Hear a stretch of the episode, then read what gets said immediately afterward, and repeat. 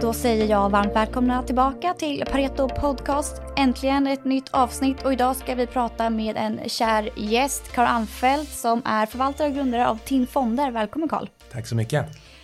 Du har ju varit med på den flera gånger så det ska bli intressant att se hur du ser på marknaden just nu. Vi ska prata om dina tech-favoriter, vi ska prata om vad man kan vänta sig inför Q3-rapporterna, vi ska prata om tech i allmänhet, vilka sektorer och bolag är eh, relevanta och vilka kanske inte är lika relevanta. Och så ska vi gå igenom några av era bolag i portföljen och se hur de har presterat och varför.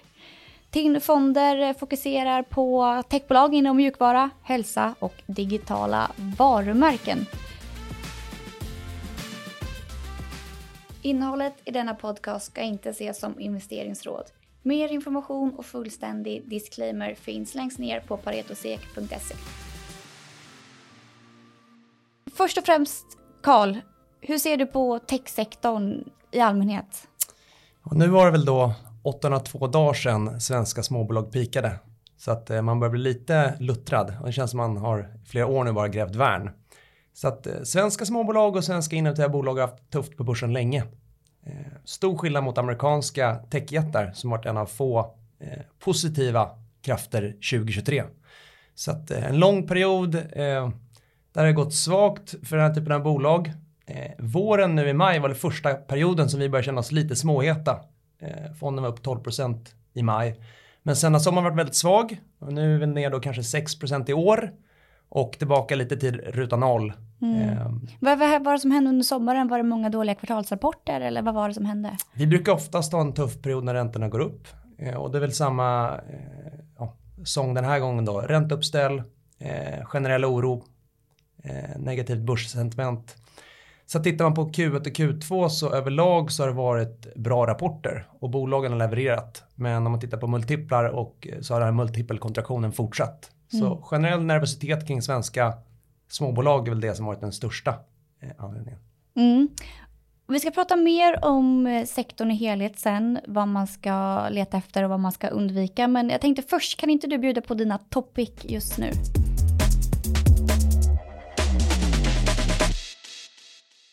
Topic, eh, vi kan prata om våra största innehav och varför vi tycker att de är intressanta. Eh, skulle man titta på, på hela, vårt, eh, hela vår portfölj så sista två åren har vi faktiskt gått från 75 bolag till 50. Och då kan man ställa sig frågan vad är det vi har valt bort? Och det är framförallt eh, microcap, mindre bolag med kortare historik. Eh, det är ett antal bolag med lite större nettoskuld och bolag som inte har levererat eller som vi bedömer inte har samma förmåga att leverera aktieägarvärde i ett eh, högränteklimat och ett klimat av, av större oro. Mm. Så eh, några av dem tycker vi själva att man kanske har sålt ut något på lite för låg värdering. Skulle det bli extrem risk-on här under hösten så, så är det många av de här microcapparna som kommer gå väldigt eh, bra på börsen säkert. Mm, finns det något du kan bjuda på som du håller extra koll på? Men, eh, nej, men det är klart att eh, som förra året när vi avyttrade ett Storytel så kände vi att det var st stor osäkerhet, stor förändring i ledningsgruppen, ett bolag med en stor nettoskuld. Många som har sagt att när man går i säng med, med Spotify så brukar det aldrig sluta bra. och det verkar som inte blir det den här gången heller. Så att eh, det var ett bolag som vi ändå har sett över åren har levererat stora värden för aktieägarna och varit väldigt duktiga på det de gör. Eh, och som på pappret har en väldigt fin affärsmodell men vi kände att det var lite svårbedömt. Mm. Och då fanns det andra bolag som har längre historik och framförallt då nettokassa och starkare kassaflöden. Mm. Så definitivt kan ju de lyckas. Samma sak med, med Viaplay, det är ett bolag eh, som också hade en större nettoskuld som fick det väldigt tufft nu på grund av dollarn. Och där vi kände att det kanske var lite mer institutionsägt. Eh, så att de bolag som kortsiktigt får problem, men vi har sett stora insynsköp, där har vi varit lite mer modiga att vara kvar. Men som ett Viaplay kan också bli väldigt bra. Men det där var det kanske lite svårare att se vem skulle ta upp bollen och kämpa för aktieägarna. Mm. I, ja, givet att en stor del av styrelsen försvann på kort tid, vd-byte och eh, två stycken kvartalsrapporter som var otroligt svåra att, att förstå egentligen vad som hade gått fel i bolaget. Mm. Så, ehm, så vi har fokuserat på bolag med, med längre historik och tydligare kassaflöden. Eh, inom tech och inom snabbväxande bolag kommer det alltid finnas bolag som som är lite tidigare i sin bolagsbyggarresa. Och där har vi definitivt kvar ett antal bolag, men vi har mycket färre än för två år sedan. En, en enorm skillnad. Så ni har dragit ner på risken i portföljen i form av microcap-bolag som har varit olönsamma och sen så har ni blivit lite mer defensiva också? Lite mer defensiva och eh, i år då så tittar vi på topp 15 innehav i portföljen så har de också utvecklats mycket starkare än portföljen som helhet. Mm. Så det är väldigt tydligt att de här lite mer midcaps som vi bevisade, de har ändå klarat sig okej på börs. Och där tycker väl vi och jag att eh, de microcap vi har kvar, flera av dem har väldigt stark affärsmodell. De har tagit steg framåt i år, att både växa omsättning och marginal. Men, men kortsiktigt så är det ingen som har, som, inget man har fått betalt för. Så att eh, trots, man ska inte glömma bort att vi, vi, är, vi har alltid varit småbolagsfokuserade. Eh, mindre bolag, det är där dina nya goda idéer kommer ifrån. Det är där du hittar nästa Surgical Science eller Evolution Gaming. Mm. Men i det här klimatet fortfarande så, så fortsätter jag lite mer försiktig till microcap. Ska man vara med på ett microcap så ska de ha väldigt starka kassaflöden, lång historik och kanske man ska ha lite mindre positionsstorlek också. Mm. Eh, givet hur det ser ut. Så det är bolag som ni inte är så sugna på, så vad är ni sugna på då om man går tillbaka till era stora innehav där ni ser fortsatt eh, stor uppsida? Ja, om man bara börjar uppifrån, ett bolag som Evolution Gaming då, kommer nästa år leverera någonstans en ebit på 15 miljarder kronor. Eh, det är mer än vad H&M gör. Mm. Det är ett bolag som till skillnad från H&M inte växer 2, 3, 4 procent utan åtminstone kommer fortsätta växa toppline med 20 procent om året. Eh, där yielden i dagsläget är lite drygt 3 procentenheter och de delar ut 50 procent av sin vinst. Så att en, en free cash flow yield på någonstans 6 procent. Eh, så att eh, det är ett bolag som vi fort, tror kommer fortsätta växa, som har lång historik, starka kassaflöden, en unik position i en marknad eh, och eh, det är i princip då den lägsta värderingen sen IPOn. Mm. Enda man kan vara kritisk till är att de väl kanske inte är världsbäst på att kommunicera utan lite hemliga svårt att förstå lite, framförallt då kapitalallokering.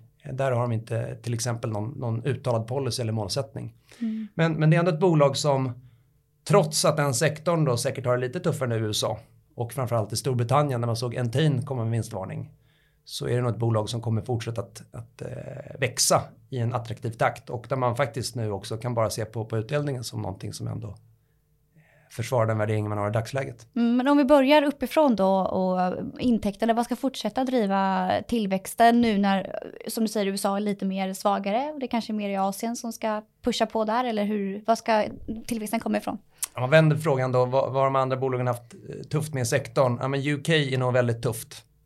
Eh, de som är för beroende av reglerad marknad har haft det tuffast. Tänk Kindred eller Entain.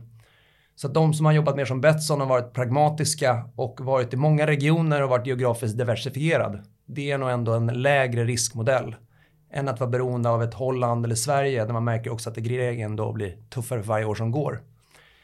Så att jag tror bara att eh, de ska fortsätta vara den bästa underleverantören till eh, online bettingbolagen.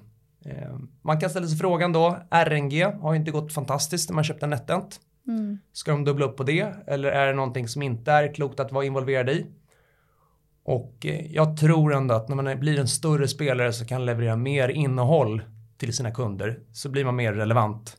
Så även fast NetEnt växer lite långsammare så tror jag att givet bolagets stora kassa så, så borde det ändå vara attraktivt att fortsätta vara lite framåtlutad vad gäller förvärv inom eh, RNG mm. och, och slots. Så mycket av tillväxten ska komma från förvärv då?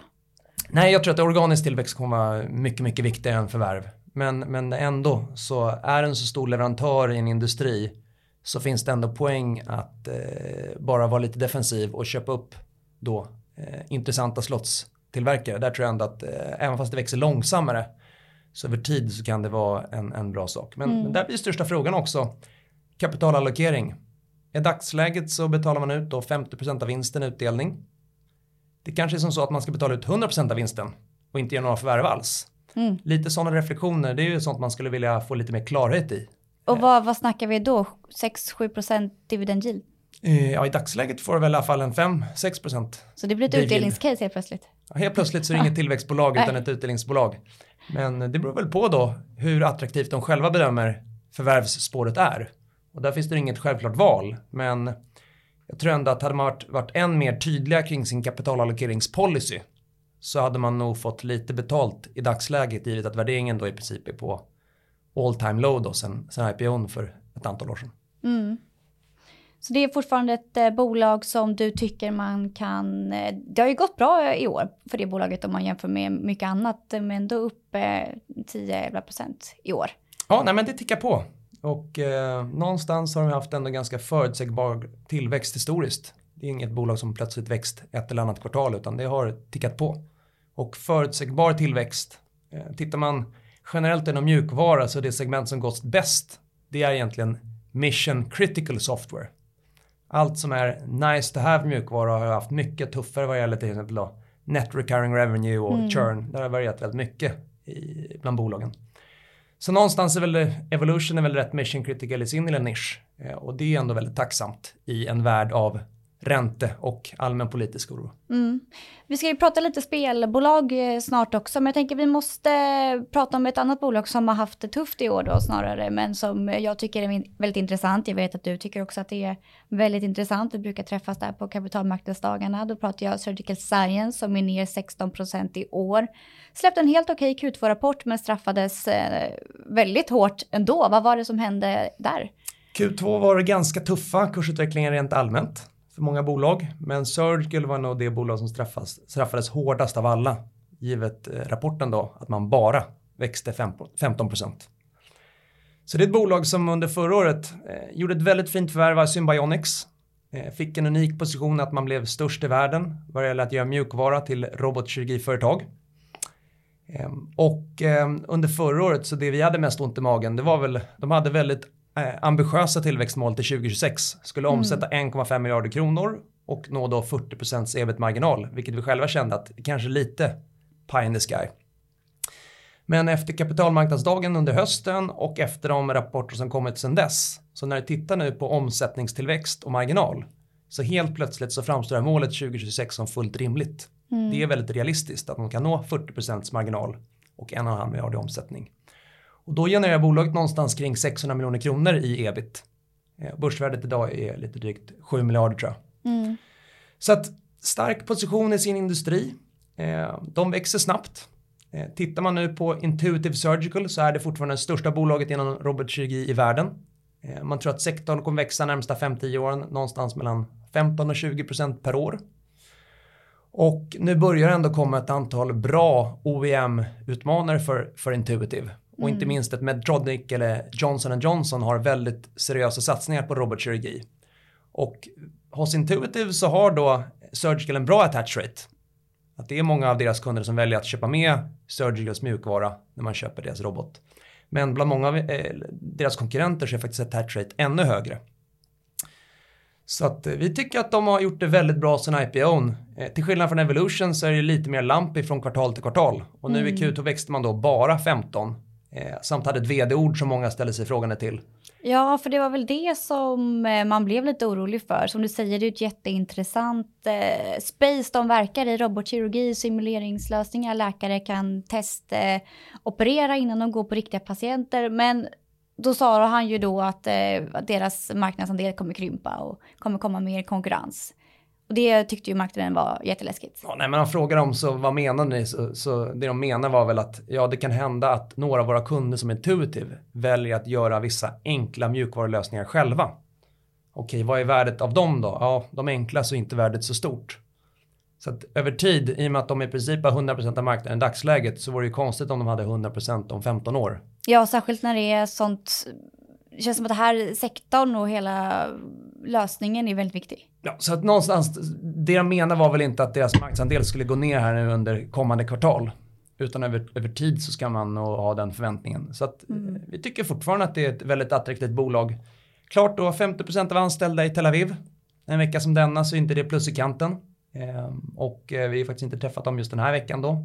Men eh, det är en relevant fråga både produktionskapacitet och medarbetare där, hur påverkar de rent praktiskt? Mm. Och där har vi sett då kanske från ett Embracer att ja, även fast det blir krig så går det ju att, att uh, bedriva någon typ av verksamhet i ett land som Ukraina där de har många anställda. Men det är klart en osäkerhetsfaktor kortsiktigt.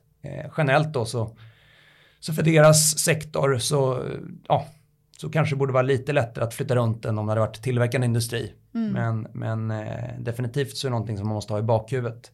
Men trots allt så är det ett bolag som har en hög tillväxt, hög lönsamhet i dagsläget, en väldigt stark marknadsposition och eh, finansiella mål som jag tycker efter den här kapitalmarknadsdagen som var väldigt sevärd eh, känns mer eh, realistiska. Mm. Och helt plötsligt då, för första gången sedan IPO tror jag, under 20 gånger ev-ebit för ett så fint bolag. Så att, tidigare var det dyrt, nu så ska jag säga att det är inte ett dyrt bolag, eh, men det är ett lite mindre bolag, 7 miljarder börsvärde. Så det beror lite på vad vi får för, för riskaptit Eh, skulle riskaptiten normaliseras, då kommer nog Surgical vara i den påsen bolag som, som blir lite extra vinnare på det. Eh, I och med att det är ett ganska litet bolag. Mm. Paradox då, Vad, hur eh, ser du på det bolaget? Jag minns ju att eh, jag intervjuade Fredrik Wester där på er investerarkväll. Mm. Var det, det var i år va jag gjorde det? Kan nog stämma, åren ja. går fort. Varmt välkomna allihopa till TIN Fonders investerarkväll 2023. Nördar i hela världen, förena er. Mm. Så lite grann. Och då, och då, då så vi kommer att kunna nå ut, vi kommer att bygga communities. Vi kommer inte att sälja spel, utan vi bygger communities. Och vi bygger, bygger, bygger sten för sten hela tiden. Och vi har inte så bråttom eh, faktiskt, utan vi ska göra bra grejer och vi kommer att behålla den här spelargruppen så länge vi gör saker som de gillar. Kommer mm. vi behålla. Det Senaste månaden hade vi ungefär 6 miljoner som spelar våra spel. Det... Han var ju eh, positiv. Ja, alltså underhållningsindustrin när man blir lite filosofisk, det ska man säga att eh, gaming är faktiskt den mest lönsamma vertikalen inom underhållning. Och Paradox är det mest lönsamma bolaget inom gaming vi hittat globalt. I dagsläget har man en ebit-marginal på 40%, eh, vilket är väldigt högt. Och trots att man har så hög lönsamhet så tycker vi ändå att deras tillväxt och deras investeringsplaner är långsiktiga och uthålliga. De säger själva att det tar 7-8 år för en evergreen-titel på Paradox att mogna och nå full potential. Och under de 7-8 åren när de märker att de får lite traction, ja, men då väljer de att investera mer och mer i återkommande eh, innehåll. Mm. Så i finansiella och risk-reward-termer så, så, tror vi att den modellen är mycket mer attraktiv än, än AAA där man ska göra en gigantisk titel och eh, väldigt lång tid mellan, mellan produktionerna och svårt ibland att träffa rätt. Så ehm, ja, det är väl lite dyrare än många andra bolag i sektorn. Men trots allt så har de ju i år tagit ett gigantiskt kliv, både marginal och omsättning. Tittar man här kortsiktigt så tror jag ändå att eh, deras bostadsbyggartitel, eh, City Skylines 2, den måste nog ändå leverera bra siffror eh, om man ska nå den målsättning man har 2023. Mm. De släppte här i veckan då Lamplighters League som, eh, ja, aktien gick inte ner på det, men det var ändå en väldigt, väldigt svag lansering. Så um, jag tror ändå City Skylines 2 måste bli bra för att man ska vara helt bekväm som aktieägare i Paradox eh, mm. på nuvarande kurs. Men, eh, men det är ett bolag som verkligen har eh, eh, lagt ut en bra plan och exekverat på den. Och det känns ändå som att, ja, DLC i all ära, men det känns ändå som att de har en väldigt långsiktig plan och tanke med vart de vill ta Paradox. Och det är klart, eh, vill man vara lite street smart så kanske det är bättre att köpa någonting som är utbombat ibland. Men eh, vi tycker ändå, precis då som Evo och precis som Surgical, lång historik, starka kassaflöden, väldigt duktiga på sin nisch, lite mer förutsägbart, duktiga på produkt, duktiga på kapitalallokering, stark balansräkning. Så det är ändå ett, ett väldigt fint och kvalitetsbolag Eh, så, så bettet är att de har varit duktiga historiskt och ska fortsätta vara duktiga även i framtiden. Mm. Känns det som att Embracer har ju annars varit er, er lilla darling. Är Paradox nya nu? Eh, vi hade ett stort innehav Embracer så det var så mycket billigare men, men ibland får man inte betalt för att köpa det billigaste bolaget i sektorn. Så att eh, däremot så, så tycker vi ändå att eh, Embracer måste fokusera tydligare och alla divisioner inom Embracer kan inte bli en kopia av ett Paradox. Men definitivt att, att bli mer snäv och göra få saker riktigt bra. Det gäller ju alla divisionerna på Embracer. Så att um, så Embracer har varit billigare men Paradox har varit bättre. Eh, buy quality, cry once eh, har funkat även inom dataspelssektorn. Någonstans när man tittar på hela sektorn också så det har inte kommit så många nya intressanta bolag underifrån. Nej. Eh, och bland de största då, Activision Blizzard, nu blir uttaget av Microsoft. Det blir färre och färre bolag märker att det är svårt också att göra relevant innehåll 2023-2024 och det känns någonstans en, en studio eller ett team på mellan 50 och 150 anställda som använder en bevisad och beprövad motor. Eh, där har man lyckats bäst, även för Embracer. När det blir sådana gigantiska produktioner Ja, några få bolag har lyckats, men även Activision Blizzard visar hur svårt det är att göra ett Diablo. Mm. Så att vara en mellanstor utvecklare som, som håller sitt tydliga fokus eh, och gör mycket återkommande innehåll. Eh, det, det kommer nog fortsätta vara bäst modell och det gäller både Paradox eller ett Embracer. Mm, vi ska prata också lite AI längre fram. Jag måste bara veta hur, hur, hur ser AI, AI-utvecklingen ut i spelbolagen? När kan liksom AI bygga spel? Ja, det finns, en, finns några visionärer som tror att du kommer gå hem eh, från jobbet eh, en fredag eftermiddag och sen så prompta vad du skulle vilja spela för spel då. Eh, jag vill spela börsmäklarsimulator. Eh, du vill spela en dag i mitt liv. Fant exakt, fantasyvärld. Eh, och så får man det då. Någonstans kommer AI bli ett verktyg säkert för spelutvecklare att höja produktivitet. Och kan du göra en titel med, med lite högre fidelity på kortare tid, det vill säga att det går att utveckla något på 150 pers på tre år, som faktiskt är 4K. Det blir ändå lägre risk än att göra ett GTA 6 som tar 12 år att göra. Så att, att få lite högre velocitet av innehåll och högre produktivitet per anställd och att de här projekten blir lite lättare att managera. Det är väl det som kanske är, är endgame. Mm. Eh, sen så kommer det säkert finnas både ja, storylines och karaktärer som är skrivna av AI eller människor som blir mer intressanta. Men, men överlag så tror jag att man ska bara se det som ett produktivitetshöjande verktyg. Eh, och de bästa studios, det är mycket om man tar Minecraft eller Valheim. Fördelen att ha lite mer pixelerad grafik är att du kan ha högre content velocity. Och det kanske även går att göra om ett par år för bolag som gör lite mer ja, fotorealistisk produktion. Eh, kanske inte kommer gå att bygga ett cyberpunk på tre år även med AI, men, men någonstans ska AAA fortsätta leverera över tid så kan du inte göra titlar från scratch. Du måste återanvända mycket mer material. Det gäller 3D-assets, det gäller motor eh, och i, de, i, den strävan då kommer ändå AI bli väldigt viktig. Mm. Om du ska kunna göra återkommande innehåll för, för titlar med, med hög eh, grafisk eh, fidelity. Så kommer det nog vara ja, många som går fel i det där, inte minst stora bolag. Jag tycker att när man träffar Ubisoft och frågar hur de ska jobba med AI så känns det väl, man får inte så en jättebra känsla utan de säger att de har byggt en apparat som automatiskt tar bort alla buggar i spel. Men, men eh, sen den apparaten kom så har inte buggarna i Ubisofts spel minskat. Så, att, eh, så det är mycket, mycket floskler också. Mm. Men, men jag tror ändå det, det kommer vara något som över tid blir, blir positivt. Mm.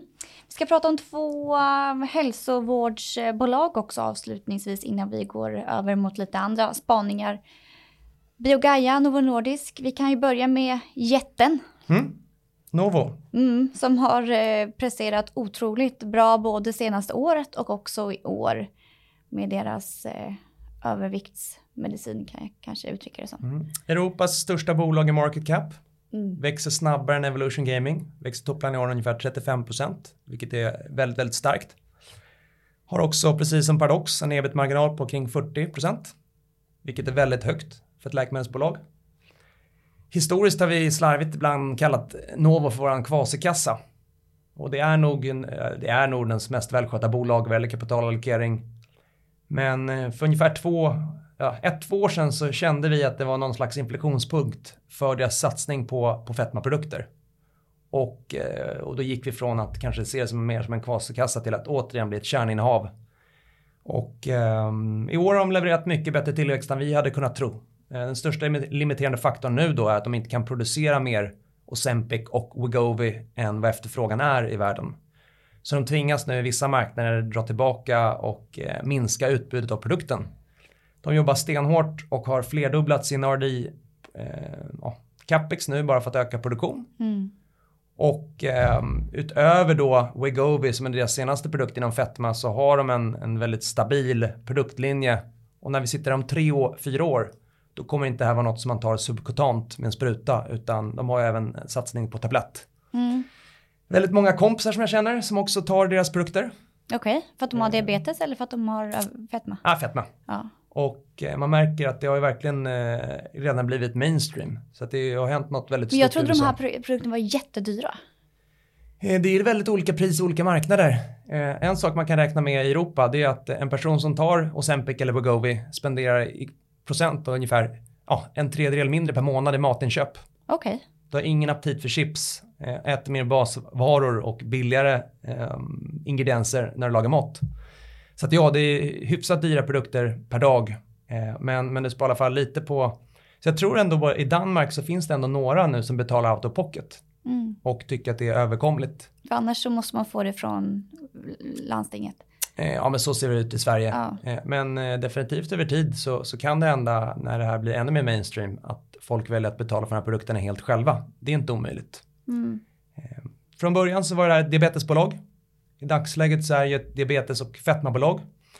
Men om man kollar på deras sista kliniska studie där de då under fem år följde 17 000 personer som inte hade diabetes men som hade övervikt och tog då eh, Wegovy så märkte man också att risken för kardiovaskulär sjukdom och stroke minskade med 26% Så att över tid så kanske det här kommer gå från att vara ett fetmabolag i dagsläget till att bli ett longevity-bolag. Ett bolag som säljer en produkt som säger att titta här nu eh, Matilda, om du äter produkten så kommer du i snitt leva fyra år längre.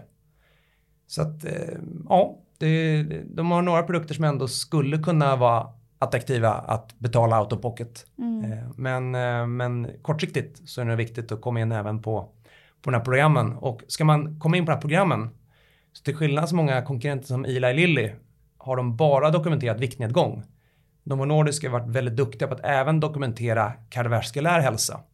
Och då blir det ändå lättare att med hälsoekonomi visa att det finns en vinning för en stat eller ett landsting, att kostnaden går ner totalt mm. eh, om man ger de här produkterna. Så um, ja, det är väl kanske det enda toppinnehavet som kortsiktigt inte hade blivit en nettovinnare om det blev lite mer risk-on. Mm. Så det är väl enda bolaget topp 10 som inte är eh, onormalt billigt vad värdering. Eh, de andra innehaven är lite mer på rabatt just nu. Så där har Novo gått väldigt starkt kortsiktigt. Men eh, det som har skett i år, det är fortfarande första någonstans, first inning på den här fetmatillväxten. Det går väldigt starkt i USA och det är inte så många marknader man lanserat i än. Nej. Så, det kommer komma, så det kommer komma en del triggers också här i det caset eller? Definitivt. Möjligen då att eh, framförallt då kanske vissa nya amerikanska aktieägare fått väldigt höga förväntningsbilder. Historiskt har de växt ungefär 12, 13, 14 procent. I år växer de då 30 35. Så uthålligt så kommer de inte kunna växa som ett evolution. Mm. Men eh, det kommer nog vara lite över det historiska snittet kommande år om de lyckas med sin affärsplan inom fetma. Men om eh, utbudet minskar, hur, eh, du sa att de skulle satsa på, på fabriker och, hur, ska, kan de lägga ut det på andra eller? Nu har de försökt outsourca en del av framförallt då paketering eh, just för att göra själva reagensmedlet eller ja, substraktet. Där har de som jag förstått 100% inhouse och det kommer de fortsätta ha. Så att de bygger dels kapacitet själva men använder också fler Eh, tredjepartsproducenter för att nå den här extrema efterfrågan. Alla bolag inom medicinteknik så kan man ställa sig den här frågan om man gör en triangel, allt från patent till know-how till produktionskostnad. Vad är det viktigaste? Vissa bolag så är det en produkt som är väldigt lätt att producera, men de har ett patent. Så fort patentet dör, då, då får du problem då med konkurrenter som kommer in billigare. I Novos fall så patent är jätteviktiga. Men eh, när man rör sig mot biologiska läkemedel och den här typen av läkemedel så blir också stor skala och produktionskostnad viktig. Och eh, nu så, när till och med Novo med sitt kvalitetsfokus och långa historik har svårt att bygga produktion så skapar det också lite mer av en inträdesbarriär långsiktigt. Mm. Eh, och eh, det finns ju lite mindre bolag på börserna som håller på med fetma-medicin också. De kan säkert komma ut med någonting på marknaden men sen då att leverera det i stora kvantiteter till kvalitet det är nog lite svårare än vad de flesta tror. Så, att, eh, så produktionskapacitet det, det, och produktionskvalitet det, det är en viktig faktor att hålla koll på i, Novo. Mm. Och de har varit väldigt duktiga historiskt eh, och även kliniska studier. Så att återigen ett bolag med, med lång historik, otroligt starka kassaflöden, växer mycket, mycket snabbare än den bredare ekonomin Eh, Eh, och ehm, ja, det är ett av få nordiska bolag nu som man märker även blivit väldigt poppis bland utländska förvaltare. Det är inte bara Fortnox, utan nu snackar man Fortnox and Novo Nordisk. och om vi går vidare då från eh, Novo som har höga inträdesbarriärer till ett bolag som kanske har lite, eller jag har i alla fall svårt att se vad som är det stora i det här bolaget, Biogaia. Det känns som att det finns hur mycket olika probiotiska produkter som helst. Varför är Biogaia ett bra bolag? Probiotika som sektor är lite knepig. Är det hälsokost eller ett läkemedel? Många producenter har lovat väldigt mycket historiskt. Eh, går in på ett apotek eller en butik i USA så är det enda som står på en förpackning är hur många miljarder eh, levande bakterier som finns i en produkt. Och det är inte särskilt relevant. Eh, så att Biogaia till skillnad från många andra är ju fokuserade på att göra få produkter som har en klinisk relevans och en klinisk dokumentation. Och där de här barndropparna mot kolik är den absolut viktigaste produkten. Historiskt har det varit eh, humlan som flyger, alltså trots sin lilla bolagsstorlek, få anställda som har lyckats globalt göra stora avtal och få ut den här produkten till, till många kända varumärken. Och det är ett bolag som för tre, fyra år sedan började en omställning att gå från att vara ett B2B-bolag som bara sålde till andra till att själv få en närmare relation med konsumenten. När man började den omställningen så var vi lite skeptiska. Det är väldigt få som brukar lyckas pivotera till B2C. Och eh, där man faktiskt nu på kortare tid än vad vi trodde lyckats bli lite mer kundnära, ta bort distributörer i flera länder och eh, på något sätt kontrollera sitt eget öde på ett bättre sätt. Eh, så att de har ju växt snabbt under ökande lönsamhet. Vill man vara djävulens advokat så fortfarande så är kolikdroppar en väldigt stor del av värdet i bolaget. Mm. Och eh, alla produkter som inte har med barn att göra, där har man ändå växt lite långsammare än vad de lovat. Nyligen som har gjort ett vd-byte jag tycker alltid som investerare att man ska bli väldigt skeptisk när man byter vd. Eh, det är sällan som det blir någon slags extra positivt utfall av det och det gäller även Biogaia. Det enda vi vet om den nya vdn då, Teresa Agnew som har kommit in, det är att eh, oh, väldigt duktig på både konsument och marknadsföring samt det kliniska. Eh, så att styrelsen och styrelseordförande har varit väldigt tydliga med att eh, de är otroligt nöjda med den här rekryteringen. Men eh, yesterday you're recruiting och tomorrow någonstans ska man leverera värden också. Så att man ska nog, ja, det kommer att ta lite tid innan man får en känsla för vad det är för person och, och vilken riktning som, som hon vill ta bolaget. Så på pappret så känns det väldigt bra men, men att se är att tro även för Biogaia. Så att de ska fortsätta och framförallt kanske då försöka bredda bolaget lite. men det är ju svårt Eh, och det är, återigen, just probiotika är en minerad mark i att så många bolag lovar saker som inte funkar. Och de har en särstatus i att de faktiskt kliniskt kan bevisa saker. Men de kunder de säljer till är vana att köpa av producenter som bara lovar saker som inte funkar. Mm. Så det har nog varit lite, lite knepigt. Alltså jag själv tycker att de har fantastiska produkter och har provat många av dem. Eh, och samma sak gäller Probi. Mm. Så att, eh, men men eh, i och med att alla lovar så mycket så är det nog svårt för konsumenten och jag tycker även när man träffar unga mammor som har fått liksom, sitt första bebis så tycker jag att liksom, awareness kring kolikdroppar är extremt låg. Um, annan sak som jag också blir irriterad över när man går till ett apotek och inte ens kan hitta deras produkt i Sverige. Uh, så hur ska man lyckas i andra länder när man inte ens lyckas få ut produkten här? Men får man hoppas då att de uh, har ju lyckats väldigt bra nu i vissa digitala kanaler uh, och stora online-marknadsplatser där de har lite mer kontroll på sin egen produkt. Att få ut budskapet. För att det är en så speciell produkt att du kanske inte kan förlita dig på en distributör som normalt säljer andra produkter utan de kanske både i marknadsföring, budskap måste gå Biogaia-vägen och den kanske är lite annorlunda än för någon annan typ av läkemedel.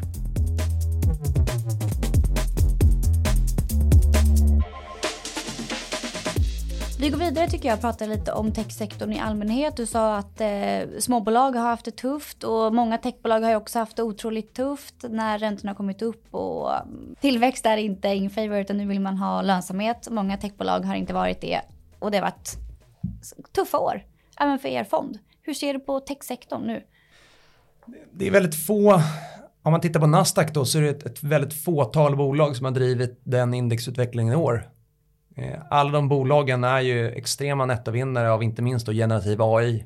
Eh, stora bolag i monopolistisk ställning som lyckas växa omsättning och lönsamhet och kassaflöde även eh, när det är konsumentoro. Så att det, det har varit befogat att de har gått starkt. Ehm, kan säga att för två år sedan var väl Sequoia som gick ut med sitt, eller det var ett och ett halvt år sedan nu, sitt kända brev och skrev att alla bolag i till, tillväxtfas måste verkligen ställa om till lönsamhet. Och det man kan konstatera då är att det, vissa lyckats med väldigt väl och andra har en större utmaning i det. Så fortsatt så tycker vi, vi har alltid fokuserat på lönsamma tillväxtbolag. Eh, för två år sedan så var 93% av fonden lönsamma bolag. Nu har vi tagit upp den siffran till 96. Så den är högre än, än det historiska snittet. Och, eh, men fortfarande tycker jag att de här lönsamma bolagen ibland är lite underskattade. Eh, det går inte att komma ifrån. Men, men överlag så, så um, nuvarande klimat, det gör väl att även för ett litet bolag med jättebra produkt, om du säljer Enterprise mjukvara och amer amerikanska bolag försöker minska antalet anställda. Det är klart att det blir tuffare om det inte är mission critical. Mm. Så att det tror jag är en sån här faktor som man kanske har missat lite. Det är hur många anställda som amerikanska techsektorn har dragit ned på. Och det har inte påverkat deras intäkter, men det har påverkat vinsten. Och definitivt så har det påverkat några av de här SaaS-bolagen. Så där kan vi säga bland våra mjukvaruleverantörer så finns det nog ett stort antal bolag som har fått det lite extra tufft bara för att US Tech har lyckats minska antalet anställda ganska markant nu på ett och ett halvt år. Så tittar man på mission critical mot kanske lite mera, ja, någonstans eh, eh, ja, annan mjukvara som, som är lite mer disponibel. Så då tror jag man ska göra extra mycket jobb på lite mer disponibel hörnan av, av eh, det segmentet just nu. Och det kan vara ett Sint, det kan vara något annat bolag som gör mjukvara som är viktig men inte mission critical. Mm. Som nog kommer få lite större uppsving när, när äh, även antalet anställda i USA normaliseras. Mm, för tittar man på hela marknadssentimentet då, om inte bara fokuserar på tech så är det ju väldigt negativt och det är hög, hög eh, rädsla och det är inte så greedy i marknaden utan det är mer fear. N när tror du det vänder? Historiskt så har vi haft två olika cykler att förhålla oss till. Den ena har varit tech och den andra har varit hälsa. Och nästan alltid så har det varit det året som tech gått bra så har hälsa gått svagt och, och vice versa. Så att det har ju eh, tagit ut varandra lite och varit ja, väldigt positivt. Förra året och i år, då känns det som att alla korrelationer har gått till ett. Mm. Och under förra året var det extra tydligt att bra som dåliga bolag gick lika dåligt på börsen. Nu har det börjat att sprida isär lite. Eh, så det har varit lite mer tydligare 2023 än 2022. Men eh, det känns mer och mer som att Fed, ECB, svenska kronan, svenska småbolag och tillväxt. Att alla de faktorerna kommer vända samtidigt. Och då är frågan, är det nu eller är långt in i framtiden? Och det är omöjligt att ha någon idé om. Värdering själv brukar inte vända en börscykel. Men däremot så känns det som att de faktorerna kommer ske samtidigt av någon anledning. Eh, så väldigt hög korrelation mellan olika typer av faktorer. Men i övrigt så tycker jag vi har gjort lite färre nyinvesteringar normalt men de bolag vi kommit in i nu sista året så går det inte att komma ifrån att vi har kommit in på väldigt attraktiva värderingar för den tillväxt och den lönsamhet de levererar. Så mm, då har man alltid det, det, det två liksom, det känns som att många bolag går fortfarande väldigt bra, är stabila, men marknadssentimentet är så himla trött. Mm, så det spelar ingen roll. Som när sammanfattar våra månadsrapporter de sista två åren. så det är Någonstans så här, känns det lite som en broken record som bara står och snurrar. Men, eh, nej, men sammantaget så, så nu när det är tuffare klimat, det kommer inte gå lika bra för alla bolag. Utan eh, det, man, det, och det, vissa historiska sanningar kommer inte vara sanna i framtiden. Så att alla kommer inte klara den här omställningen på ett bra sätt. Eh, och eh, ibland kan det vara lätt att, se en sån trend och ibland är det svårt. Men eh, någonstans, jag tycker kassaflöde och ebit-marginal ljuger inte. Det, I det här klimatet så är det ändå två faktorer som jag alltid tycker är viktiga men är extra viktiga i dagsläget. Och sen så gäller det också att den dagen det här börjar vända, att, att vara lite modig och eh, ja, våga åka mm. ut och mm. träffa bolag och inte bli för defensiv Nej, för frågan är ju då hur uthållig man ska vara. Ja, det är en bra fråga. De som mest uthålliga brukar lyckas bäst över tid. Så, att, så, så uthållig man kan vara. Men eh, vi själva känner ändå att bolag som inte levererar det, det de har lovat, där har ju våran stubin varit väldigt eh, mycket kortare år än tidigare år. Mm. Eh, så man måste nog handla li, lite mera eh, kraftigt på något sätt om det inte går som man tänkt sig. Eh, undantaget blir väl då om man har en väldigt stor kassa eller om man har då bolag med stora insynsköp så tittar på, på den, eh, den påse med bolag som har gjort någon vinstvarning eller sänkt sin eh, ambitionsnivå eller sina finansiella mål. Men man har sett stora insynsköp som ett Embracer där Matthew Karch ändå har eh, köpt väldigt, väldigt mycket aktier. Då, ja, historiskt har det funkat att, att följa insynsköp. Så jag tycker ändå att det är också en sån faktor som blir viktig i en sån här inflektionspunkt för att makro, rapporter, alla signaler pekar åt olika håll. Men eh, de bolag där vi har sett att grundare och, och ledningen har köpt mycket aktier så tenderar det att eh, rätta ut sig över tid. Eh, det gäller även ett Evolution. Eh, där eh, det ändå finns starka incitament för ledningsgruppen att leverera eh, på ett bra sätt. Så att, eh, att hålla koll på insynsköp det tror jag kommer vara, det är en viktig faktor. Alltid en viktig faktor men, men eh, mer institutionsägda bolag som får problem. Det är väldigt så, svårt att se vem är den person eller den kraft som ska ta upp bollen och springa med den i rätt riktning. Eh, då kan det bli lite för defensivt. Och eh, i sådana här, såna här tider då måste man ändå vara handlingskraftig och våga ställa om om det behövs. Mm. Eh, så att eh, jag tycker det, det, det, är en väldigt viktig faktor, det är alltid. Och ta då ett av våra min, mindre bolag då, Fractal Gaming. Kom till börs, hade i snitt då växt 30% organiskt de sista fem åren. En vd som fortfarande äger 30% av bolaget. Eh, global då GPU-brist. Alla grafikkort eh, i världen skulle in i olika typer av bitcoin-farmer. Sen kom då eh, en gamingbubbla som brast. Så att eh, fick de problem på grund av det. Kina-tullar och så vidare. Där ställer alla faktorer upp sig negativt för Fractal på kort tid. Men där är då en vd och en ledning som bara borrat ner huvudet och kämpat på. Och nu då den här sista kvartalen levererat två fantastiska rapporter när man återigen växer med god lönsamhet. Man ska lansera eh, några nya produktsegment. Eh, här nu senast kom ett chassi som heter North där man eh, väljer att gå en mer nordisk riktning i design. Mycket mindre blinkande RGB-lampor och lite mera fina, eh, fina träytor. Så det där är ett bolag där entreprenörskapet har betalt sig och där bolaget har kunnat kämpa vidare trots all den här volatiliteten. Så att det blir ju ändå en så otroligt viktig faktor eh, när, när risken är där den är i dagsläget. Att bolag orkar kämpa vidare. Så att eh, trägen vinner och eh, entreprenörer brukar vinna över tid. Eh, det, det, tycker jag varit väldigt tydligt i Fractals. Eh, så, så, i Fractals fall, där kunde man vara ganska tålmodig. Mm. Eh, och där har vi ändå vågat vara tålmodiga. Men det är tack vare då starkt entreprenörskap och ändå ett bolag som hade en, en sund balansräkning när problemen började uppstå.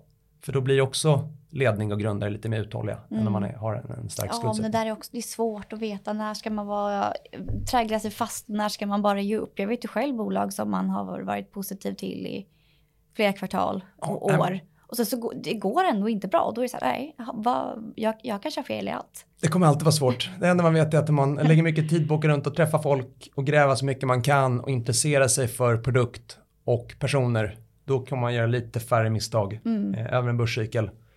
Så att, eh, att eh, sitta lite framför datorn och vara ute och träffa de personer som kan göra skillnad i de här verksamheterna. Det är fortsatt eh, så är det en otroligt viktig faktor. Mm.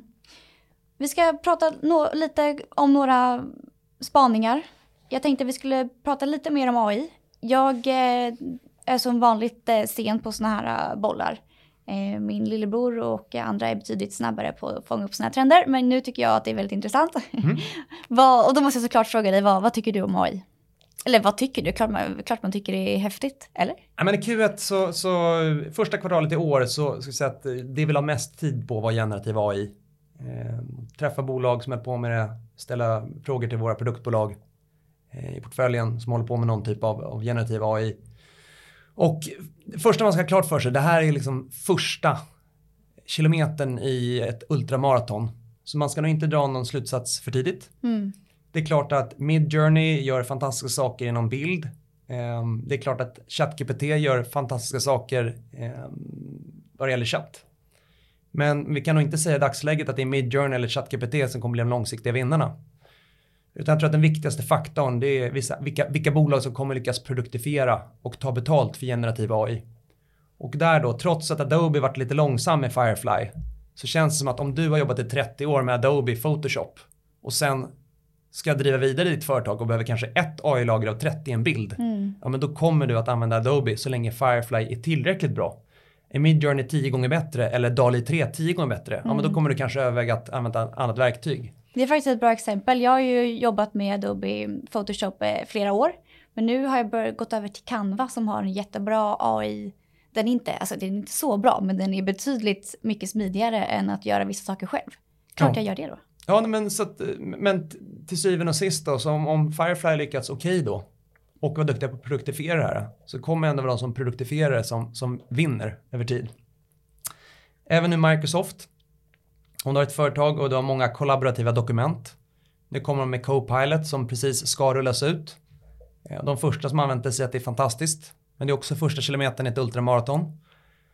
Men över tid då, så om Microsoft har så många företag på sin kundlista och lyckas leverera det här rakt in i Office-paketet. Det är klart att det skapar väldigt mycket stickiness över tid. Det blir svårare och svårare att byta. Precis som med Teams så kommer man då kunna att mota in sin lilla walled garden och bygga en ännu högre stenmur runt omkring. Så att återigen så tror vi ändå att Microsoft kommer att lyckas produktifiera och ta betalt för mycket av det här. Och för en Enterprise-användare som vill ha Copilot så går ändå priset per månad upp från 35 dollar till 65. Vilket är ganska påtagligt. Så den frågan man ska ställa sig det är inte vilka som har häftigast teknik utan det är bara att ställa sig frågan vilka som kan produktifiera och ta betalt. Mm. Och då känns det ändå som Microsoft och Adobe över tid kanske blir större vinnare än ett Midjourney och ett, ett ChatGPT. Mm. Det går väldigt, väldigt fort. Så att de stora förlorarna kommer bli de som inte orkar testa den här tekniken och inte orkar hänga med. Mm. Det, det, är väl en, det är förvånansvärt även bland ja, vänner som är lite tech-savvy hur få som faktiskt sitter och använder ChatGPT varje vecka på jobbet. Jag gör ju inte det. Nej, då, då, någonstans då är det svårt att se den här visionen och nu, Ja. nu första gången jag använde det tyckte jag att det var lite halv, eh, jag kunde liksom inte riktigt använda det. Eh, Men nu så sista två månadsbreven så använder vi bara Midjourney för att generera bilder. Ja, jag såg en bild på någon snygg snigel där. Var det Ja, snigeln, den kom, den var rakt ifrån Midjourney. Här i Norden då, det är svårt att hitta lika tydliga produktvinnare som USA. Eh, Men däremot så tror jag att de bolag som inte vågar adaptera den här typen av teknik, eh, de kommer nog få lite tuffare. Så att det kommer att bli en generell effektivitetsvinst eh, för de bolag som ändå vågar vara lite mera innovativa. Och sen så kanske inte den effektivitetsvinsten blir lika stor som ett Klarna tror.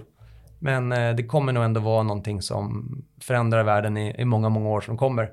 Så att fortsätta vara nyfiken, inte köpa något bolag som har AI i sin ticker. Eh, det, det är nog jätteviktigt eh, och det kommer att komma fler börsvinnare även efter Nvidia. Mm. Som det enda bolaget som vi plockade in då i vår globalfond i början på året. Till bakgrund av det här. Mm. Jag såg att man kunde en, göra podcast nu, att man kunde få min röst fast på olika språk. Så jag kanske kan eh, se om jag snart kan, Bli stor i Japan. ja, Big, in Japan. Nej, men det kommer ot- otroligt mycket och eh, jag tror ändå i Norden så är det lite svårare för Tinny Teknik att hitta tydliga vinnare. Men i våran eh, fond Worldtech. Worldtech så är det tydligt att jag skulle säga att en tredjedel av innehaven där är ändå tydliga nettovinnare på den här generativa AI-trenden. Mm. Och eh, hälsa så kommer det ske otroligt mycket. Men det kommer nog ta ett antal år till. Men förlänger det som sker nu inom gen och cellterapi och lägger på AI och eh, den typen av verktyg så kommer det nog förändra både hälso och medicintekniksindustrin väldigt mycket. Men det kommer ske så långsamt så det är nästan omöjligt att se det mönstret.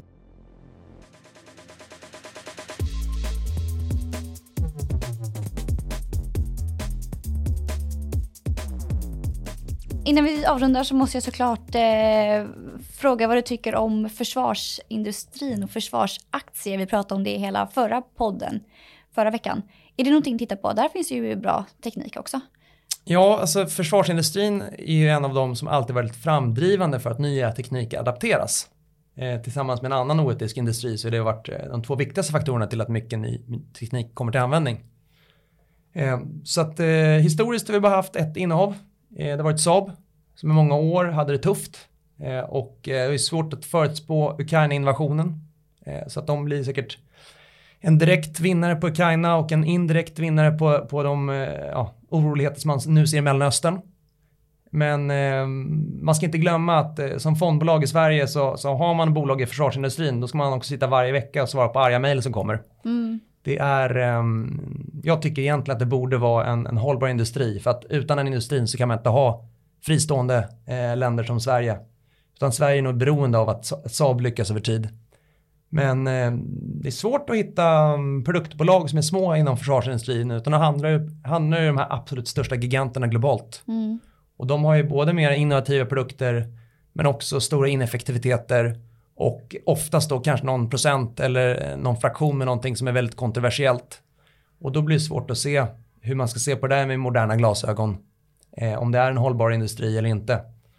Mm. Så att eh, efter, efter Saab så har inte vi hittat något bolag som inom vårt univers blir en tydlig vinnare. Nej. Och sen så glöm inte då, vi, är också lite mer mjukvarutiltade.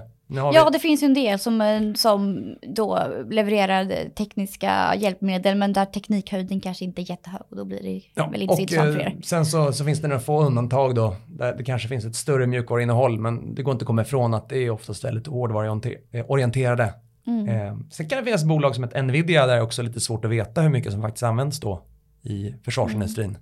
Eh, och där bolagen kanske inte alltid heller vill vara så transparenta. Nej, men det är ju cybersecurity, det är också det är viktigt för, för försvarsindustrin på ett sätt. Ja, det är jätteviktigt och återigen, precis som eh, ja, cybersecurity är ett väldigt snårigt område, för där finns det många myskobolag också.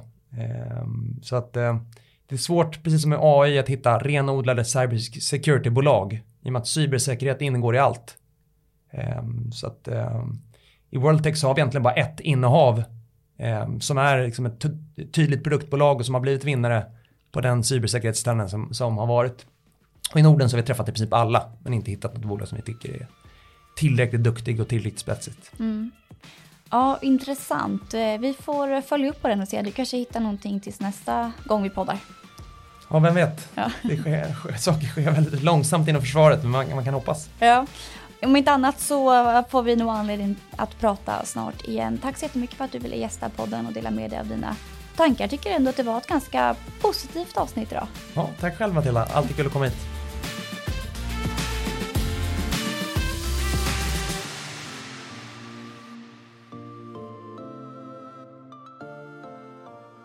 Vi vill påminna om att den här podcasten inte innehåller professionella råd och informationen bör inte betraktas som investeringsråd. Handel i värdepapper medför en risk och historisk avkastning är ingen garanti för framtida avkastning. Priority Securities är varken rättsligt eller ekonomiskt ansvarig för direkta eller indirekta förluster eller andra kostnader som kan uppstå vid användning av information i denna podcast. Mer information och fullständig disclaimer hittar du längst ner på paretosek.se.